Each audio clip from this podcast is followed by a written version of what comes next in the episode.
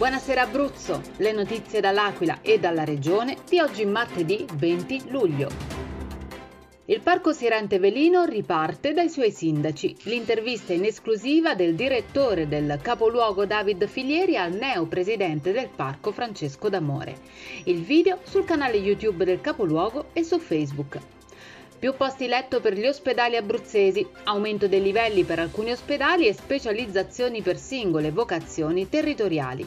Tutte le novità dalla riorganizzazione della rete ospedaliera regionale. Svelato il programma del jazz italiano per le terre del sisma, 4 e 5 settembre il doppio appuntamento all'Aquila, 150 musicisti e 10 palchi per l'evento jazz più grande d'Italia. L'omaggio della due giorni aquilana sarà a Giacomo Balla, di cui si celebrano i 150 anni dalla nascita, evidente già dal titolo scelto per la manifestazione, dalla direzione artistica L'Aquila balla con le arti.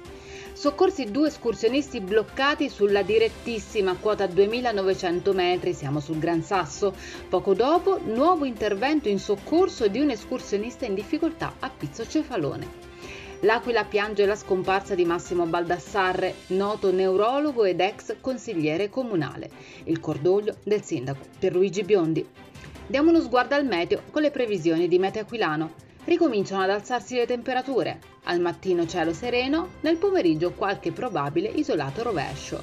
Per tutte le altre notizie e gli approfondimenti seguiteci sui nostri canali social, Facebook, Instagram e ovviamente su www.ilcapoluogo.it. Buona serata da Eleonora Falci e dalla redazione del Capoluogo.